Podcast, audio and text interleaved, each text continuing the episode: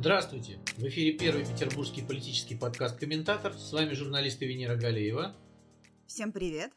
Михаил Шевчук. Добрый день! И Сергей Ковальченко. Традиционно мы с вами втроем.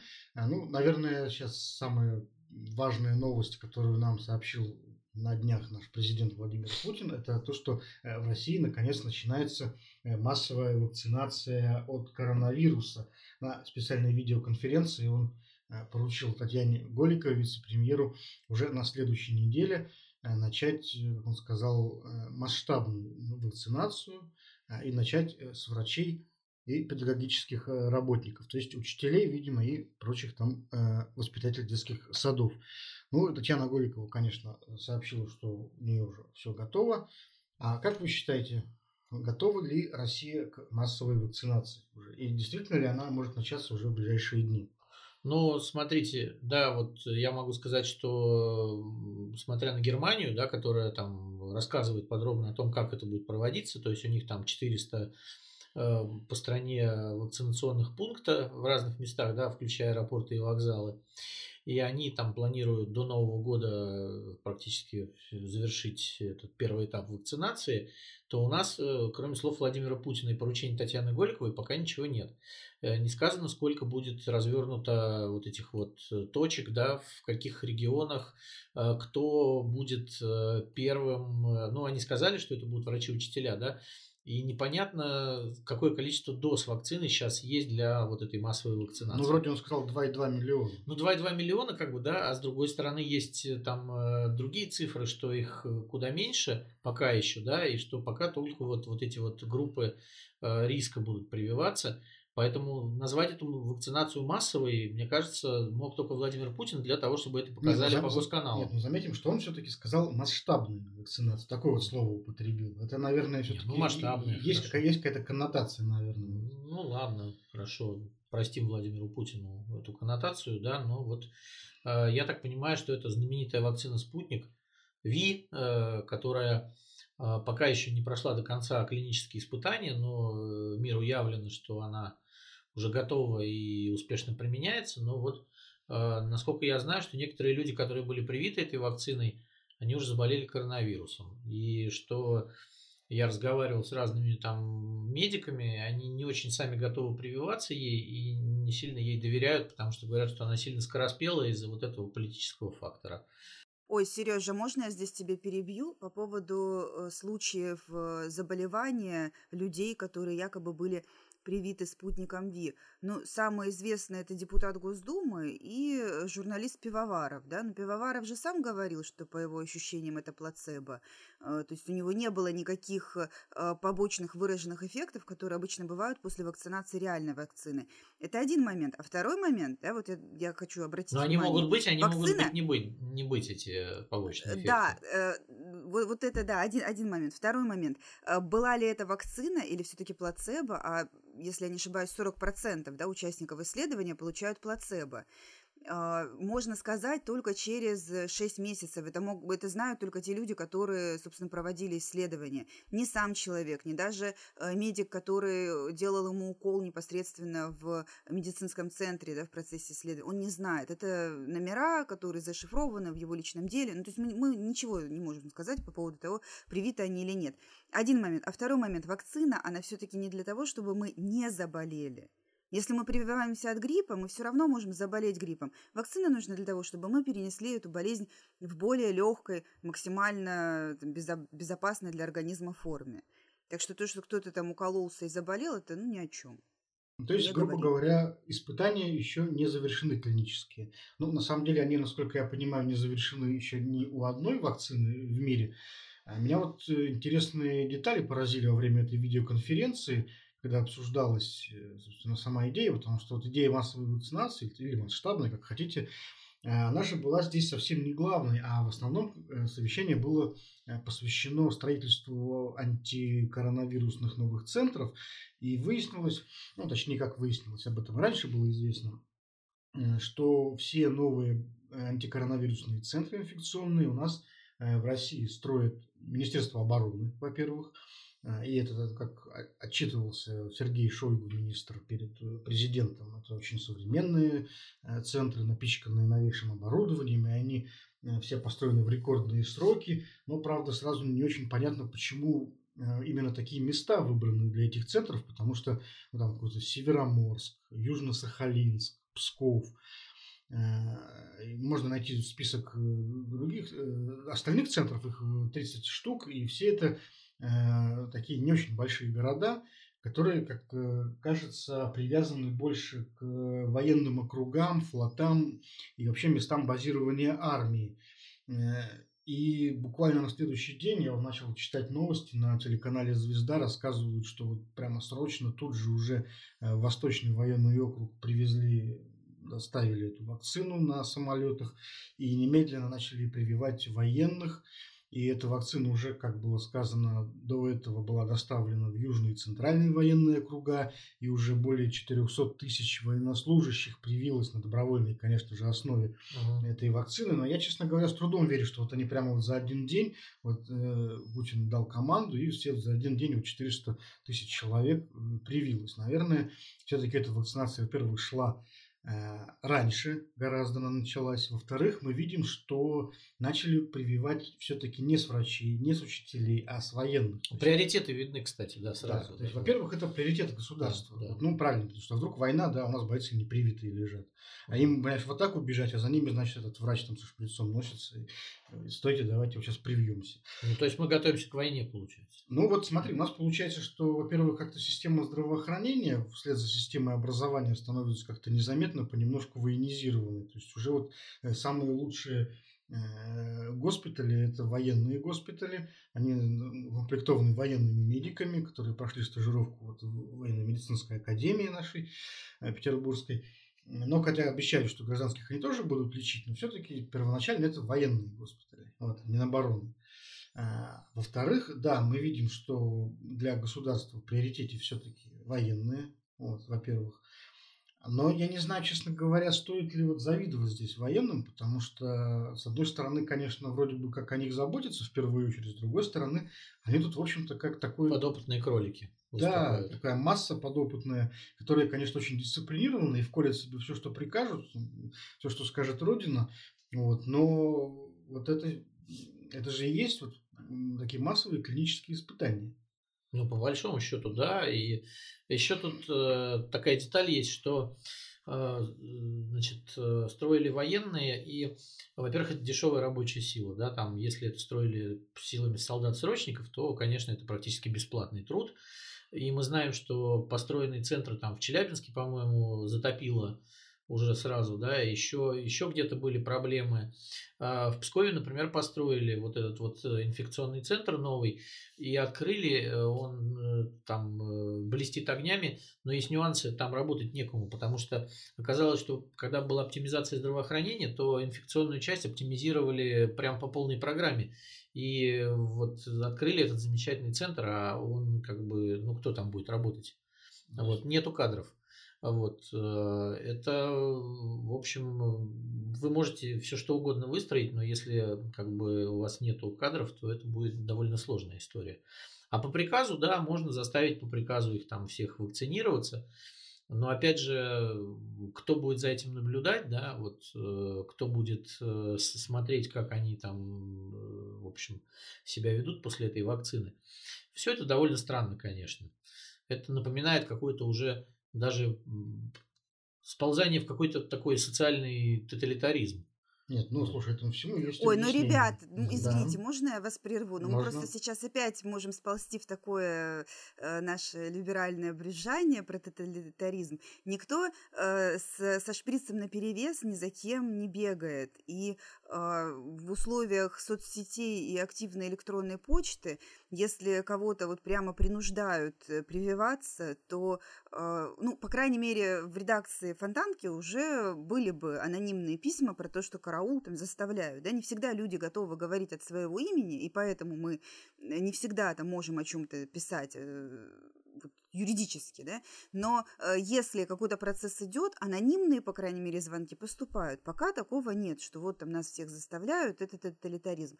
Это первый момент. Второй момент. Надо разделять исследование вакцины на ее безопасность mm-hmm. и исследование вакцины на ее эффективность. То есть если препарат, если препарат безопасен, и есть хотя бы небольшой шанс, что он защитит, наверное, вакцинация имеет смысл. Хотя каждый должен принимать это решение для себя. Да, это один момент. Второй момент. В настоящее время в Петербурге 53 э, тысячи человек активно болеют коронавирусом дома, потому что у нас не хватает коек, у нас уже по домам стали разгонять людей с 50% поражения легких по КТ. Поэтому да. там как-то сильно возмущаться там, вопросами вакцинации. То, что строят эти медицинские центры, возможно, выбирают просто населенные пункты, где изначально есть проблемы с здравоохранением и с больницами. Даже в Петербурге эти проблемы есть. Да, то есть не, не, все вроде бы логично да, то, что делается. А вот то, что до Нового года в Петербурге в условиях объявленной Путиным массовой вакцинации будет э, поставлено 4600 порций этой вакцины, этого не хватит даже для медиков. Не но, может быть, только для тех, кто в красных зонах. Вот это вот проблема. Да не, не хватит даже. вот мы про это и говорим, что вот в первую очередь все это испытывается на военных. Персонал одной больницы ты, ты примерно тысяча человек. Ты понимаешь, ведь э, эта вакцина еще ну, скажем так, до конца, видимо, не испытан. И сам Путин с Голиковой об этом, в общем, так говорили, что надо быть осторожным и все-таки там смотреть на, за последствиями. Вот, солдаты что... давали присягу, им пофиг. Поэтому, солдаты, поэтому да, Солдаты давали э, присягу. Но, кстати, давайте посмотрим, как это все э, выглядит в других странах, потому что а, ведь не одна Россия сейчас нуждается в масштабной вакцинации. И, кстати, вот интересно, что несколько дней назад, я немножечко в сторону шагну, а Минздрав говорил, что настоящая массовая именно вакцинация должна начаться где-то в январе-феврале. А в декабре Э, будут прививаться только первые группы риска. Хотя, кстати, что странно, они еще в сентябре говорили, что сейчас будут прививать группы риска. Но в любом случае, я думаю, что пока речь именно о настоящей массовой вакцинации может идти только, вот, наверное, в Москве, где Сергей Собянин уже побежал вперед паровоза и сказал, что уже с 4 декабря вот начинается запись. Но мне кажется, что до настоящего размаха да, э, здесь еще вот месяц-другой есть у нас. Вот. А по поводу других стран – Э, дело в том, что в Европе как раз большинство богатых стран, они объявили о том, что массовую вакцинацию тоже начнут примерно весной, где-то к весне или весной. А сейчас э, у них по-прежнему идут еще клинические испытания вакцин. И есть только один пример, когда сертифицирована вакцина для массовой вакцинации. Это э, вакцина Пфинцера, э, которая вот буквально тоже несколько дней назад получила все необходимые разрешения в Великобритании. Э, и вот сейчас получается, что есть только три страны в мире, которые сертифицировали какую-то вакцину и приступили к массовому ее применению. Англичане тоже собираются, вот как, как, как и Путин сказал, на следующей неделе начинать э, вакцинировать народ. И тоже обещают, что начнут с пожилых граждан и групп риска, и э, медиков и работников социальных служб. Они, кстати, тоже э, привлекают армию к организации процесса, но обещают, что военных будут вакцинировать уже после групп риска. Но это не, не так важно. Важно то, что вот есть три страны, которые сейчас ввязались в такую космическую, я бы сказал, гонку. Вот. Э, и... А британская вакцина, извини, это та же самая, во время испытаний которой два человека заболели воспалением позвоночника. Нет, подожди, ты сейчас, по-моему, болезнь. говоришь э, про другую. У них есть, вот Pfizer это и BioNTech. Это вакцина... А, я говорю про AstraZeneca. Да, вот. Угу. Это именно британская вакцина. А, а они сейчас говорят про американскую, вот этот Pfizer. Вот, вот они ее собираются сейчас в первую очередь начать э, людям вкалывать. Вот. А AstraZeneca, да, она тоже вот на подходе. Э, много, очень много вакцин на подходе буквально. Многие производители говорят о высокой эффективности. Э, но пока, пока вот большинство стран мира все-таки с осторожностью к этому относятся.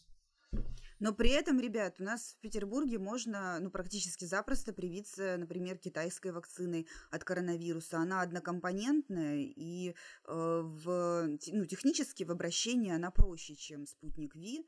Э, вовсю идут э, клинические испытания, на них можно записаться. Да, там тоже есть шанс получить плацебо, но вот э, такая возможность есть. Никто об этом особо там громко не заявляет и не анализирует, ну, насколько ну, это опасно. В Китае уже вот сообщают, что в Китае уже вот привит этой вакцины больше миллиона человек.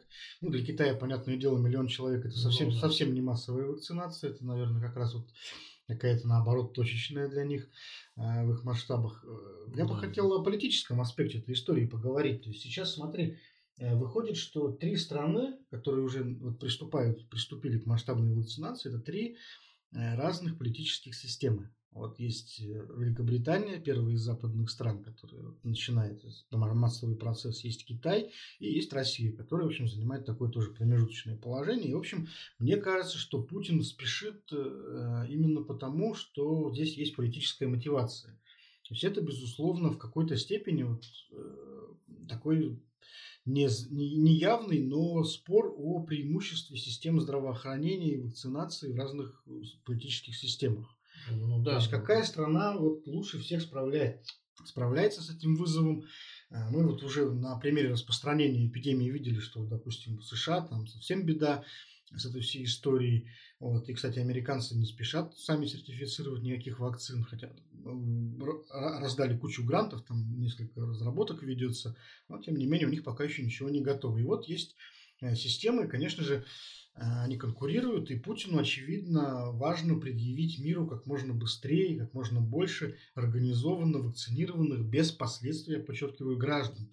И это, я думаю, что в его глазах и в глазах, наверное, многих других граждан мира э, повысит его акции политическое реноме. Но тут еще ведь вопрос не только в э, этих политических акциях, но и вопрос в деньгах. Потому что кто первый сумеет оседлать международный рынок, и больше всего продать вот этих вакцин в большие страны, которые не обладают таким научно-техническим потенциалом, то, конечно, они заработают десятки миллиардов долларов. Это тоже важно. Особенно в кризис, да, вот э, вытащить каким-то образом э, деньги из э, того, что есть сейчас. Поэтому тут и политика, и экономика, они идут рядом, мне кажется. Экономика здесь, конечно, да, согласен. Вот, потому что потрясающий да, фактор. Да. уже известны более-менее цены на вакцины основные мировые. Вот, спутник, он будет стоить около 20 долларов. То есть он состоит из двух частей. Э, и вот 10 долларов за каждую из, из уколов. Где-то 20 баксов. И Пфизер столько же примерно стоит. А есть э, вакцины дороже, есть вакцины дешевле. Вот это вот AstraZeneca, про которую ты, Венера, говоришь, она, например, вообще там, по-моему, около 4 долларов примерно пока. Да, 3-4 э, доллара. Да. Вот, то есть это совсем копейки, но у нее эффективность самая низкая. Да, и действительно, вот э, вакцина она ведь понадобится не один раз. Это же не так, что ты укололся и как бы и до свидания. Это как вакцина от гриппа, насколько я понимаю. То есть все равно надо прививаться каждый год. А если речь идет о поставках сотен миллионов доз, вот я читал, что Еврокомиссия подписала контракты уже э, с разными производителями на 1,2 миллиарда доз на поставку. Англичане закупают около полумиллиарда. Э, это гигантские рынки. Конечно. И, и это будет требоваться постоянно. Латинская Америка, Юго-Восточная Азия, Африка даже. Э, это миллионы доз. Вот можно просто путем простого перемножения понять, что речь идет о действительно десятках миллиардов долларов, что, в общем-то, очень значительная статья расходов. И ни один производитель не э, может пока удовлетворить интересы то есть потреб... всего мирового рынка. Да, потребности всего рынка. То есть все страны, которые сейчас вот, э, проявляют заинтересованность, они ведут переговоры со всеми. Конечно же, все сейчас как камевояжеры бегают там по э, Южной Америке там, с чемоданчиками и продают там свои вакцины. Э, но если, да, если посмотреть, например, там российские СМИ официальные, да, они там полны, в общем, победных всяких сообщений о том, что вот там русскую вакцину Мексика готова, да, все готовы, все готовы. готовы. На самом деле, конечно, если почитать повнимательнее зарубежные новости, то видно, что власти всех этих стран ведут переговоры со всеми. И, очевидно, будут покупать э, понемногу ото всех, у всех. Дальше уже смотреть, кто более э, эффективный, кто более выгодный, какие условия кто предлагает. Но, конечно же, это действительно, сейчас, мне кажется, можно сравнить вот с космической гонкой. Сейчас э, вот для российских властей наступает момент истины, в общем-то, потому что это такой э, очень редкий для нее в последние годы шанс э, показать себя миру с какой-то позитивной стороны, вот, закрепиться по-настоящему на настоящем крутом мировом рынке, э, многооборотном, который только-только вот фактически зарождается по-настоящему. Э, и если, конечно, у Путина это получится, если вот у него нам, вакцина, вот спутник, не покажет каких-то там серьезных массовых побочных эффектов, это, конечно, то, ради чего стоит вообще играть и бороться. Вот. Это интересная очень история. Мы думаем, что вот весной будем наблюдать очень серьезные, э, серьезные вот бурления на этом рынке и соперничество. Ну, конечно. Что, что я хотел сказать. Но здесь, здесь надо отметить, что на спутник Ви в России свет клином не сошелся, да? Это самая, э, на, на самой последней стадии готовности находящаяся вакцина. Но Это есть у нас визит, еще вакцина карточка. центра а, есть, кроме вот Гамалеи, да, есть вакцина центра Вектор, и э, ею тоже сейчас занимаются, да, там ждут э, прививки сотрудники, соответственно, этого центра. И э, есть разработка центра Чумакова, прямо вот сейчас идут первая и вторая стадии испытаний – то есть, если со спутником не выгорит, у нас есть еще запасные грязь. Да, да. Потом китайцы подгонят еще новых вирусов, вот, и надо будет изобретать еще новые вакцины. Вот поэтому я говорю, тут сейчас целый, целый мир запускается Ой. на наших глазах. Я вот э, здесь хочу один, один момент отметить. Да? Не, не надо пугать, наверное, тем, что китайцы нам подгонят новых вирусов или, там, не знаю, марсианская шестижопая кусака прилетит и привезет новые вирусы. Мы все мы прекрасно себе орга... Мы сами организуем себе сейчас проблемы, и не с вирусами, а вполне даже с бактериями. Потому что сейчас на амбулаторном, в амбулаторном звене массово людям при любом недомогании назначают антибиотики. Если подозрение на коронавирус, сразу же э, всандаливают антибиотики антибиотик, без э, посева на чувствительность, э, без э, каких-то обследований, без анализа ситуации, просто вот превентивно. И уже есть научные данные, и ученые бьют тревогу, что году это в 2025 нас может ждать еще одна там, массовая эпидемия, но на этот раз уже бактериальных инфекций, с которыми мы думали, что справляемся.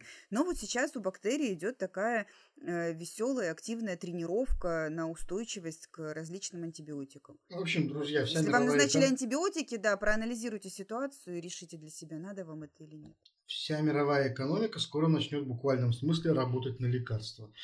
А, смотри, а по поводу того, как э, с коронавирусом борются в Петербурге, ну и вообще в России, пока еще не началась массовая вакцинация. Пока приходится бороться вот ограничениями и запретами, и новые э, запреты у нас появляются. И вот, кстати, этот, этот момент надо очень четко зафиксировать, потому что, э, по-моему, впервые, впервые петербургские власти здесь бегут впереди московских, потому что мы неоднократно говорили о том, что Э, Смольный выступает в роли ведомого и не решается на серьезные шаги, но вот, наконец, Александр Беглов, губернатор Петербурга, издает постановление о том, что в Петербурге в районе новогодних праздников закрываются, наглухо закрываются все рестораны и вообще э, питейные заведения. Они сначала будут работать э, до вечера, но вот в сам Новый год и еще несколько дней они вообще будут закрыты, то есть чтобы полностью исключить возможность каких-то там праздников, э, торжеств и так далее. Вот в Москве, в Москве на такой шаг не пошли.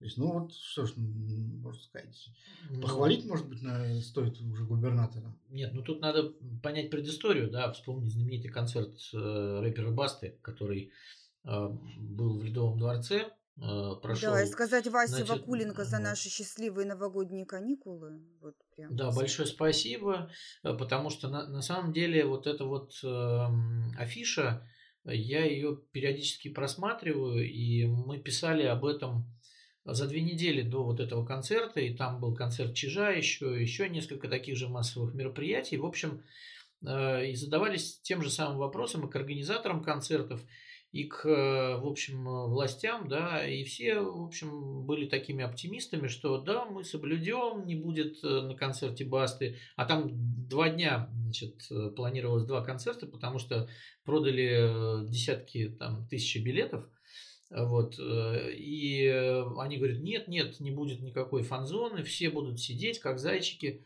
ну и, в общем, все это закончилось, да, вот сначала был концерт Алисы, кстати, знаменитый, который был в конце октября, Э, где, в общем, тоже в, было все прекрасно с э, танцующими людьми, с толпой, как бы. И мы спрашивали тогда, ребят, ну вы никого не остановите, да, такими мерами, как бы, да, и, и Смольный, в общем, спокойно на, на все это отреагировал. Ну и потом случился концерт Басты, и случилось заявление главного санитарного врача Анны Поповой, которая своим решением просто закрыла Ледовый дворец за вот то, что там происходило. Потому ну, что Петер... ну, ну, на самом деле, смотри, в понедельник петербургские власти говорили, то есть первое официальное заявление Смольного было такое – все нормально, мы не нашли нарушений на концерте Басты. А вот там где-то в, в, на каком-то джазовом фестивале, где там полтора человека было, были страшные нарушения. То есть они до последнего отникивались, пока уже не появилось это знаменитое видео, когда был, был виден масштаб бедствия, в общем, да, и уже сама главный санитарный врач закрывала и говорила, что неприемлемо проведение таких мероприятий. Вот, до этого времени Смольный, как нашкодившая собака, сидел как бы, да, и вилял хвостом под столом. И только после того, как, видимо, их пнули из Москвы, они уже стали какие-то шаги делать, но хорошо, ну, закрыли они эти рестораны там с 30 числа ну, весь декабрь люди будут в них ходить. Как бы, потом, ну, а ты как потом они... Прям сейчас уже все Не, ну понимаешь, они закрыли, они закрыли хорошо фудкорты, там закрыли какие-то музеи в торгово-развлекательных комплексах. На самом деле это все фигня, конечно, по уму, потому что сейчас происходит в Петербурге. Вот Венера уже говорила про 53 тысячи людей, которые болеют дома, которые каждый день выходят на улицу, многие из них, да, там ходят в магазины, ездят в лифтах и просто служат такими контейнерами по переносу этой заразы постоянной. Конечно, нужно вводить в городе локдаун уже, перестать э, кривляться, да, и хотя бы на две недели присаживать город на полный локдаун. Иначе ничего не будет, да, и вот то, что Елен лицемерно говорил о том, что вот там Баста виноват, да это вы виноваты, то, что вы разрешили это. Баста, конечно, тоже дурак, потому что он должен был понимать, что он делает. Но вы, в первую очередь, власть, э, как бы вас выбрали, да, и вы ответственны за то, что происходит в городе. А не, а не, Баста. Басту мы не выбирали в 2019 году, как бы, да, вот как бы это не странно не звучало. Скажи, пожалуйста, вот. ты все-таки вот одобряешь полное закрытие общепита на новогодние праздники? Э, понимаешь, я, я не знаю, будет ли это действенной мерой. Конечно, э, по большому счету, тут вопрос следующий. Надо разделять эти две вещи. Э, общепит надо закрывать, ну, это, это мое мнение. Но нужно помогать бизнесу тогда им нужно помочь из бюджета, если вы их закрываете. Потому что если вы им не поможете, то просто половина, да больше даже уже этих ресторанов не откроется потом. И куча людей как бы пострадает. Да, вы должны, закрывая, давать людям надежду какую-то на будущее, да, либо э, налоги, значит, списывать их, либо какую-то помощь из бюджета, да, там, э, забыть про эти широтно-вылетные магистрали на следующий год, да, там, ну, каким-то образом просто выделить им денег. Вот, им нужно помочь, вот, не надо их топить, всех. А, а, их, а помогать им никто не собирается. Вот в чем дело. А, всем плевать на, на то, что с ними произойдет. Не плевать на то, что произойдет с э, мегапроектами. Вот, а зачем а... людям деньги, если их негде тратить? Если все закрыто. Слушай, ну действительно. Коммуналку заплатил и. Ну, коммунал... Так и мне, понимаешь, если человек сидит без зарплаты, как он коммуналку заплатит? Вот. Э, если его, ему говорят, что мы вам, э, как, как у нас говорят, налоги, они вот, вот эти вот налоги, это отсрочка, да, он говорит, блин, у меня не было прибыли никакой, да, потому что мы не работали, но мне придется заплатить налоги. Какого черта? Вот. Поэтому, конечно, э, по уму локдаун в городе нужен. Надо смотреть правде в глаза. Нужно нахрен закрывать все театры, все музеи, потому что к нашему народу, вот э, к этим всем прекрасным деятелям нет вопросов. Да, они все равно будут ходить и, и возмущаться, да, там э, все надо закрывать. Но нужно помогать. А если вы не помогаете, тогда, ну, понимаешь, это вот это будет вялотекущая пандемия, то есть не вялотекущая, она все равно, как бы, вот еле нас предупредил уже, что через две недели будет очередной скачок. Она будет всегда, то есть мы будем жить в этой реальности постоянно. Но тогда, пардон, вы, спасая экономику, придете, вот я уже говорил много раз об этом, к тому, что в этой экономике будет некому работать. Потому что все перемрут к чертовой матери. Вот и все. Венера, у тебя были планы на Новый год? Да, честно говоря, каких-то мегапланов не было. Ну да, мы, конечно, там вынашивали осенью какую-то э, задумку, может быть, э, съехать на зимние каникулы на какую-нибудь спортивную базу в лесу, там, где есть снег и можно Ну, покататься там-то, на кстати, еще может, может быть и не будет э, никаких запретов, почему бы нет. Но Я думаю, сейчас сейчас спро- спрос на уже турбазу в Ленобласти подскочит со страшной силой. Уже Уже все перебронировано. Во-первых, во-первых, все уже перебронировано, и ценник конский, там, если что-то и осталось. А во-вторых, учитывая ситуацию, я вот смотрю на происходящее, я думаю, что лучше мы как-нибудь тихонечко в своей деревеньке пересидим, а, чем Кушай заняться мы найдем. А, ну, там оливьешечку, да, да, доставка есть э, все-таки, да, там, если хочется разносолов, можно заказать доставку. Если там хочется куда-то пойти погулять, можно там поехать, э, пройтись по парку. Ну, снега нет, но вы держитесь. А, я другое хочу сказать, что вот все вот эти меры да, по э, зажиманию ресторанов, театров, которые уже в голос кричат э, и э, пытаются привлечь внимание к своей бедственной ситуации властей, там, общественности, они могут быть неэффективны, потому что ну вот не, так давно была новость про научные исследования о том, где э, чаще всего происходит заражение, какое место с точки зрения вероятности заражения ковидом самое опасное. И это не театры, не ресторан, и даже не метрополитен. Это вот собственный дом человека, потому что ученые пришли к выводу, Можно вопрос самое сразу? опасное семья. Можно да, сразу вопрос? Можно, да, Можно вопрос? Да. А, а откуда Давай. в семью-то это принесли? Все, это вот это, это прекрасное исследование, но оно глупое на самом деле. Эти результаты глупость, потому что откуда принесли-то в семью все это? Я, так, к, я к чему все это веду? Что если, ну. что если, ну, во-первых, э, из школы, ска... из транспорта, из внешнего мира, это в семью не приходит просто так, оно в квартире не рождается, понимаешь? Это вот э, это такая фигня, которая очень много по интернету гуляет. Я когда это почитал, просто было очень весело. Как будто ковид, он в семьях у нас произрастает. Как в фильме да. «Собачье сердце», помнишь да. про шарик? Я, я, к, я к тому, что чем, да, да, да, да, да, да. Чем, чем дольше контакт, да, чем э, дольше контакт в условиях замкнутого помещения, тем больше, собственно, опасность, да, то есть э, ты Венера, но его принесли зацепил, да, в это помещение. Его Хорошо, принесли. Его, при... его принесли. Его принесли но... Из школ очень много принесли, да, вот я вижу, как у нас замечательный Э, в нашей школе прекрасный телефон, э, как люди заходят и звонят, э, никакого санитайзера, никто его не протирает. Я думаю, через этот телефон очень многие заразились. Маленький закуток, потому что в школы не пускают сейчас людей, да.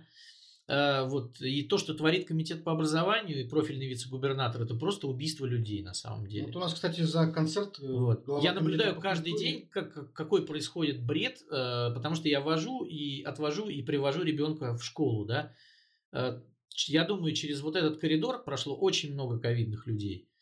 Вот. Но у Ирины Петровны Потехиной все хорошо, Ладно, да? Друзья, у давайте... нее, у нее в но, семье но при этом, рождается. Подожди, но при, но, но при этом мы как бы... Вот хороший лозунг мы, мы-то виним реста- рестораны и театры, да? То, то есть, но, но люди, которые э, остались без каких-то вариантов выйти на улицу, без поводов куда-то пойти, они просто будут э, таскаться в гости к друг другу. И э, скорость заражения, ну, я не, не, не знаю, вполне возможно, что и не сократится. То есть и скорее понесут своим пожилым родственникам, да, через тот же, тот же самый метрополитен. Насчет полного локдауна я не, не знаю, насколько... Ну, закройте метрополитен, в конце концов. Да что-то, как ездить-то? Никак. Никак? Нет. На две недели присадите Прав... город домой. Правильно, все. метро, метро, метро закопать, трамвайные пути разобрать. Это не закопать, закрыть просто. Так, ладно, друзья, давайте все-таки хорошо приготовимся к тому, что у нас будет унылый Новый год. Мы, я думаю, что еще обсудим эту историю. Слушай, ну спиртные напитки еще никто не отменял. Уж купим как Да, вот отметим. я готовлюсь к тому, что у меня будет очень веселый Новый год. Нарежем салатов, господи, поедим, да. еда ну, есть в магазинах. Сошелся да. Э, свет у нас пока климем на В конце концов, милые советские домашние Новые года повторим. Да? Вот, вот, вот я смотрю, как-то ты заметили, как быстро и незаметно как-то мы вот немножечко воссоздаем вокруг себя такую советскую действительность, то есть с закрытыми границами, с этими вот домашними э, новыми годами с Оливье. Э, и кажется, вот, всех это устраивает, по крайней мере, большинство людей как-то, или, или нет выбора просто. Ну, осталось только очистить магазины, как бы, да, чтобы ну, в них да, все пропало. А и... скоро, скоро в них все и пропадет, потому что, как ты понимаешь, всем будет же локдаун, магазины закрыты, работать некому, вот все. Э, будет работать там какой-нибудь э, один магазин на район, будешь там... Потом будешь, будем на дачах сажать картошку опять вместо там, цветов. Да, и стоять три часа в очереди, потом на картошке на дачах, и вот как-то так само, само, само, ну, как-то вот э, все вернется. Ладно, слушай, давайте все-таки ближе к другим темам переместимся. А, в Петербургском законодательном собрании у нас на э, минувшей неделе разразился очередной предвыборный, околовыборный скандал, связанный с Денисом Четырбоком, главой комитета по законодательству. Тут у нас такая странная история случилась на стенах домов в его избирательном округе стали появляться провокативные всякие листовки. Ты их видел, Сереж? Да, конечно, видел. Венера, тебе жаль Дениса Четвербока, которого обвиняют в том, что он зажимает городской бизнес. Но Денис Четвербок, это вот надо напомнить, тот самый человек, который вот, например... Э, Закон о барах. Да, закрывал э, наши питейные заведения, а, и отметился там рядом других. Тоже. Добрался до кальянных и уже, не только. запрещал. Да. Вот, и вот появились листовки, которые, собственно... Ну, так уличные, уличные музыканты же специально для него да, устраивали да, да, да, да. показательное выступление да. в законодательном собрании. Ну, что значит жалеть? У парня жизнь удалась. Вот э, ты знал, кто такой Денис Четербок до того, как он начал э, чудить? Нет? Ну, вот всем я было здесь, все равно. А сейчас народная слава и э, влияние, да, какое-никакое. Ну, назвался груздем, вот, полезай, значит, в отведенное для тебя место. Да, да, да что его жалеть-то? Чего да, хотел, вот, то получил. Вячеслав Макаров, спикер ЗАГСа, встал на защиту Дениса Четырбока. Нет, ну там, понимаешь, э, на самом деле и более-менее ясно, кто это сделал, да. Ну, а кто? Вот, ну, это... Э, так, так, так. Значит, меня не уполномочивали выдавать эту тайну, как бы, вот, но э, сделали, сделали это отнюдь не те люди, э, которых намекал Вячеслав Макаров, который вышел и сказал просто абсолютно бредовую речь про то, что это чуть ли не покушение на государственный строй, что э, это, то есть он развел такую конспирологию, что просто даже страшно было. Я думал, что это какие-то не те листовки, которые я видел, да, с, с лицом Четвербока и надписью, да, вот этой знаменитой, что закрою весь бизнес. А, а... То есть американцы приехали и наклеили листовки против Четвербока. Американцы, значит, э, полиция накрыла, э, надо отправить в армию тех, кто, ну, это традиционно у полковника, да, отправить в армию. Э, и потом был тонкий намек на то, что Смольный, как бы, в общем, потворствует этому всему, потому что как он сказал, мы знаем некоторых людей, которые стоят за этим, и запрос был отправлен губернатору соответствующий, и э, Макаров пошел дальше и говорил, что вот за депутатами некоторыми идет слежка, там прослушивание разговоров каких-то, э, то есть был такой намек на э, на то, что Смольный начал просто войну против парламента, уже не, не, не скрытую, а практически открытую. Да?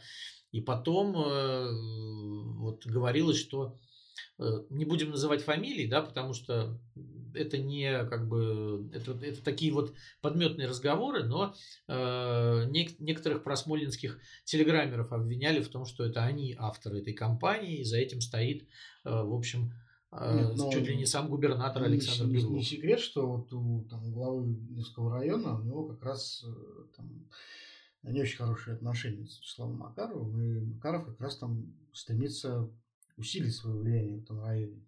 В Кировском районе. Нет, ки- нет, подожди, там, значит, Кировский, Центральный назывался, э, Калининский, да, это вот да, главы районов, в которых э, обычно критикуют ЗАГС. Ну, у Макарова не сложились отношения с многими главами, которые, которых пытаются сделать там лояльными, да, вот, но, э, в общем, Э, на самом деле намек на политику здесь, вот такую не, не, не нашу местную политику, да, когда там бодается ЗАГС со Смольным, а чуть ли не там вот, вот президентская. Кстати, вот он еще перефразировал слова Владимира Путина, да, помнишь, сначала там будут э, бросать стаканчики, потом э, камни полетят, потом будут жить, сжечь витрины. Вот потом развесить тоже... листовки Да, да, да, да, да. Сначала развесить листовки, а потом, значит, тут разведут революцию. Сначала революция, а потом листовки. Вот. Да, да, да. Листовки это да, страшнее гораздо. Да, это, это страшно, и что Э, э, он возмутился тем, что в городе трех революций хотят сделать и четвертую. А это прям воз... совершенно ненормально. Все возмущаются нашим городом трех революций. Вот Захар Прилепин тут тоже на днях приезжал презентовать свою партию за правду тоже все возмущался. Что говорит, в городе трех революций у вас голосуют за либералов и демократов. Может быть, у нас, кстати, потому и голосуют за либералов, что у нас город трех революций. Мы уже посмотрели вот на а, коммунистов и большевиков, и теперь, в общем-то, ну, да, э, уже не хочется. Такое ощущение, что Захар Прилепин ожидал здесь увидеть 1917 год. Как бы, вот, довольно странно. Тоже э, все эти люди говорят. Ну вот у нас э, до выборов остается ну, как бы меньше года, да, все меньше и меньше, все ближе Новый год, в 2021 году выборы, и э, начались вот такие вот бои. Слушай, ну вот мы как раз э, не успели в прошлый выпуск это включить, потому что просто не успели появилась информация, как раз связанная с тем же Захаром Прилепиным, информация о том, что э, «Справедливую Россию», нашу многострадальную партию, могут объединить с э, рядом более мелких партий, включая вот как раз «За правду», а также там, «Патриоты России», партия пенсионеров называются, «Родина». И, в общем, такая история... А уже это было «Родина, пенсионеры, жизнь», помнишь? Это, как собственно бы? говоря, извини меня, надо вспоминать, что, во-первых, это другая Родина абсолютно была, другие пенсионеры. Да, и другая жизнь. И вообще, на самом деле, ты прав, конечно. Раз справедливую Россию объединяли, ее, да, создавали в свое время, там, э, в дремучие времена, еще с участием Владислава Суркова.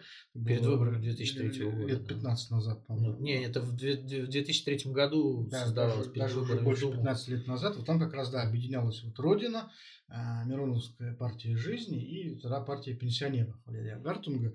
Вот их слепили, значит, справедливую Россию. А потом появилась другая родина, да, и другая партия пенсионеров. Сейчас вот опять, значит, анонимные источники в Кремле вот обо всем этом рассказывают. Я не понимаю, почему а, анонимные источники в Кремле вот у нас обо всем этом должны докладывать. А сами партии, они вынуждены только а, в ответ на это говорить, что вот мы ничего не знаем, мы ничего не слышали. Ну, понятно, что вот они все сидят только и ждут. А в Кремле, что там говорят в Кремле? Захотят, скрестят их с кем-нибудь в любой последовательности. Захотят, не скрестят. А сама по себе вот идея объединения вот такой э, крупной, умеренно лево-патриотической партии, она, по-твоему, жизнеспособна сегодня? Ну смотри, там же дело не только в этом, опять же.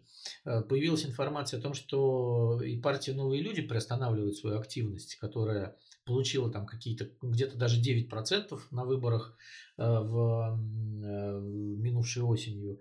Э, и э, собиралась э, идти в Госдуму. Вот, и Я было думаю, сказано, да, и было, и было сказано, что Кремль сейчас делает ставку на партию Единая Россия, а все остальные активности должны приглохнуть. Поэтому я думаю, что вот это как раз новости об объединении вот этих всех уже и ежей в одну справедливую Россию, они логичны что э, как бы э, получат, наверное, какой-то свой процент нынешней парламентские партии. Единую Россию надуют через э, задницу, как лягушку, опять по этим конституционным большинством, одномандатниками, всем подряд. И для косметики останется КПРФ, ЛДПР, Справедливая Россия, и все. И никаких новых партий, конечно, там не, не будет. Вот. Просто кто из людей, которые имели какие-то амбиции, сумеют вскочить вот в, вот в то, что есть, да, там, э, это как там, советская столовка, да, там вот котлета, вот блины, вот э, пюре, да, больше выбирай, что хочешь, да. Э, никаких вам омаров с крабами не будет. Не знаю, мне кажется, вот. что все-таки торг тут еще идет, еще есть возможность. Да не будет никто торговаться, я тебя умоляю. Да. Мне кажется, что сейчас настолько Единая Россия. Ну вот видишь, есть задача. Единая Россия должна получить конституционное большинство. А, а это, быть, нет. это две трети. Может как... быть, это единороссы там такую задачу себе ставят, а на самом деле не нужно такое. Не, ну подожди. Кремль, Ребят, извините, Кремль, а можно, да, да. можно, можно я вас прерву так, вот так. на правах обы- обывателя, который немножко не понял, что происходит? Вот вы говорите, сейчас принимается решение об объединении вот этой большой заслуженной партии с какими-то там мелкими э, молодыми, прости господи, да, партиями. Э, кто принимает решение о том, чтобы партии объединялись? Кто вообще им вот, вот так вот это самое их ставит на стол, как э, собачек в известном меме, и говорит «дружитесь»? Вот что это, что происходит а вот, на самом народ? деле, это, да, это большая проблема, такая интересная особенность российской политики, что вот у нас главный... Партийная система, она квази такая. Главный участник наших предвыборных всех баталий – это вот анонимный источник в Кремле. Вот, там есть какой-то вот аноним, вот, который сидит и кукловодит, понимаешь? А, и все новости, которые мы узнаем, вот, кстати, не только в жизни там, парламентских партий, э, меньшинства, да, но и даже о жизни Единой России мы все узнаем из каких-то анонимных источников. Э, и даже сами единороссы, я думаю, точно так же, как вот Сергей Миронов, также сидят вот и думают, что вот с ними захотят сделать в Кремле. Вот. И там вот э, сидят тоже какие-то вот э, анонимы, да, и думают, вот э, поставим мы Владимира Путина им во главу партсписка или не поставим. Э, сделаем мы им там схему соотношения на мандатных э, и пропорциональных там, кандидатов на 75 на 25, или оставим 50 на 50. У самих единороссов здесь, в общем, такое право голоса очень ну, вторичное. Вот, то есть они вот сейчас даже не комментируют практически никакие, никакую информацию о себе, никакие слухи, потому что знают, что смысла в этом никакого нет. Вот, как скажут, так оно, в общем-то, и будет. И вот, э, вот эти вот анонимы как раз, да, Венера, они вот управляют российской политикой. Они могут вот взять сейчас любую вот эту партию, понимаешь, вот Прилепина, надуть или сдуть, объединить с кем-то или не объединить, там, в любой конфигурации, там, с Родиной могут объединить, могут с Справедливой России, могут все в КПРФ запихать и пустить там по одномандатным округам там лидеров. Просто эти партии не, не субъектные, они, они объекты влияния Кремля, они не являются с, самоценным каким-то э, источником э, политических действий. То есть это не то, чтобы вот партия захотела пойти взять власть, и вот она пошла на выборы, там что-то выигрывать стала. Они все уже привыкли к тому, что они ждут э, команды сверху.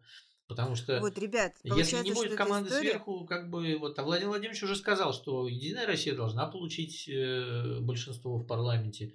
А то, что рейтинг у Единой России там меньше 30% или там где-то вот в этом районе колбасится, так это, никого, это никогда не мешало партии побеждать. Вот. Потому что выборы у нас делаются понятно как. Вот, э, наша вот Слушайте, а что слышно про ОНФ? Разбирком может рассказать, я думаю. Про ОНФ что, ничего что, не что, слышно. Да, про ОНФ. Он же, он же создавался как некий такой позитивный противовес дряхлеющей, стремительно теряющей популярность Единой России. Но, как ни странно, он одряхлел как-то... Быстрее, чем это теряющая популярность партия. Да, да прям на наших глазах. Еще весной, я помню, вот э, февраль-март, были такие разговоры о том, что сейчас вот Единую Россию будут э, полностью переформатировать, объединять ее с ОНФ, э, придумывать новые названия, вводить институт трех сопредседателей, назывались даже фамилии, все были, куча подробностей была. Это был, да, февраль-март, это, видимо, было так и связано с тем, что Дмитрий Медведев слетел с должности премьер-министра, и никто не знал, усидит ли он в кресле председателя Единой России. А без Медведева как-то, вот, видимо, эту партию никто себе представить уже не может. А, и тогда вот были такие да, случаи, что сейчас УНФ как-то вот, там как-то набухнет, как этот ры, рыба еж или рыбашар, как mm-hmm. раздувается. И вот ее там с кем-то там тоже объединят.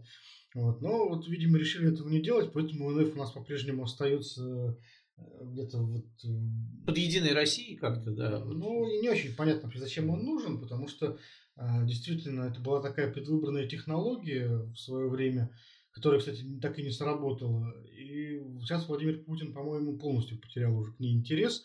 Ну, может быть, дело в пандемии, конечно, вот, но вот сейчас действительно непонятно, что с ней делают. Она тоже вот в рядах вот тех партий и организаций и движений, которые вот как бы есть, и а, вроде бы не за что их разгонять, и люди вроде там есть неплохие, но что с ними делать, решительно непонятно. Как чемодан без ручки, да? Да, вот как справедлив... справедливая Россия, она вот как ВНФ совершенно точно. Да. Ну и все остальные тоже, в общем-то, силы.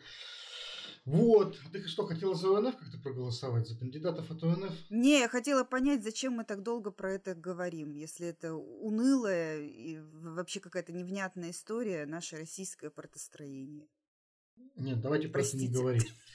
Давайте лучше говорить о том, что э, Анатолия Чубайса отправили наконец в отставку с поста руководителя Роснано. Чубайс – эпохальная фигура российской истории новейшей, конечно, и его отставка – это, ну, в общем-то, событие. И, наконец-то, теперь, наверное, скоро уже можно будет говорить о том, что Чубайс уже вот ни в чем не виноват. Был такой, может быть, не все помнят этот знаменитый мем нулевых годов, э, пост 90-х, о том, что во всем виноват Чубайс. Анатолий Чубайс, бывший вице-премьер э, правительства Российской Федерации в 90-х, один из авторов э, ваучерной реформы, приватизации, в общем, один из отцов наших вот, постсоветских реформ. И хочу сказать, что с тех пор, вот уже прошло там почти 30 лет, но до сих пор ненависть к нему у э, левопатриотических сил велика. И в народе его до сих пор не забыли. И вот даже буквально вот сейчас, понимаешь, вот сентябрь месяц, точнее октябрь, это был, Путин встречался с лидерами думских фракций. Э, и вот Геннадий Зюганов продолжал ругать Анатолия Чубайса. Понимаешь? Ну, покойного Гайдара уже не поругаешь, он умер, да, но раньше вот ругали Гайдара с Чубайсом. Это э, крест всех реформаторов практически, да, людей, которые там были на слуху во время э, вот этой реформы 92-93 годов, э, ваучерной приватизации, и э, Гайдар отпустил цены, Чубайс дал людям собственность. Вот, и я бы вот поставил ему в заслугу то, чего люди, кстати, не помнят, да, у нас. Благодаря Чубайсу с Гайдаром ведь наши квартиры стали нашими. Эта приватизация коснулась каждого. Это были не только ваучеры, но и возможность бесплатно приватизировать свое жилье. Ну да, в общем Вот, и, и этого на самом деле никто не помнит. А, все считают, что это вот с неба свалилось, а могло бы и не свалиться. Но это ну, именно... Ну, мало кто, мало да. кто помнит о том, что в Советском Союзе все эти бесплатные квартиры были... Были не наши. Не, это, да, это была государственная собственность, а Гайдар с Чубайсом, э, Нам, помимо того, что они хотели... семье подарили по квартире. Вот. Фактически да, то есть они подарили эти квартиры нам в собственность. Потому что они хотели, чтобы в России вырос класс собственников, да, и у, у каждого человека было что потрогать, да, вот. Поэтому я думаю, что вот за это стоит им сказать спасибо.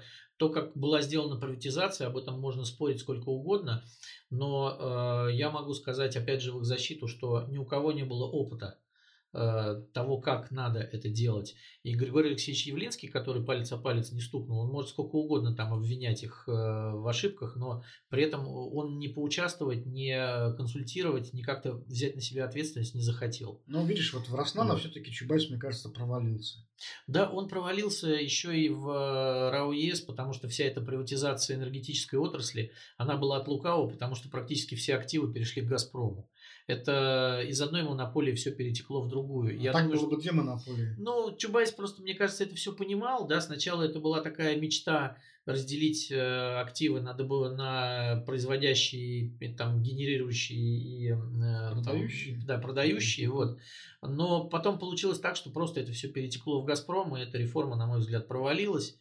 А, вот. Э... В основном, кстати, довольно странно себя вел, потому что э, Понимаешь, вот я просто вспоминаю, как вот лет примерно 10 назад, когда ставили Чубайса, ну чуть больше уже 10 Больше, лет, больше.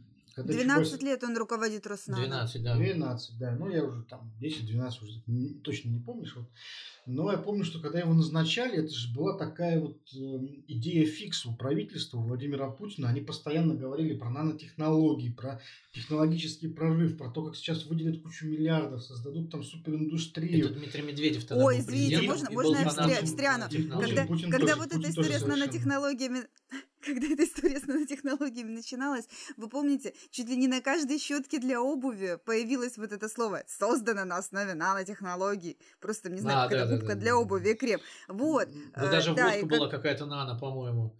И вот. как раз к вопросу, а, а, чем, а чем прославилась эта Руснана за 12 лет? Вот вы знаете, Вот в этом вся, вся история, понимаешь, что вот эту, э, в принципе, позитивную вещь, позитивное направление его очень быстро как-то вот заболтали, засмеяли, превратили в анекдоты, а, там, ха-ха-ха, нанотехнологии. Хотя это на самом деле вот была такая магистральная и очень важное ну, направление. Если бы государство в нее а, как-то как к ней ну, относилось по-другому, может быть, то, может быть, у нас действительно был, был бы какой-то технологический прорыв. Но этого не случилось. Вопрос, не, ну, вопрос если почему? Бы вот Чубай составили тогда командовать действительно там, мощнейшей, только что создаваемой отраслью.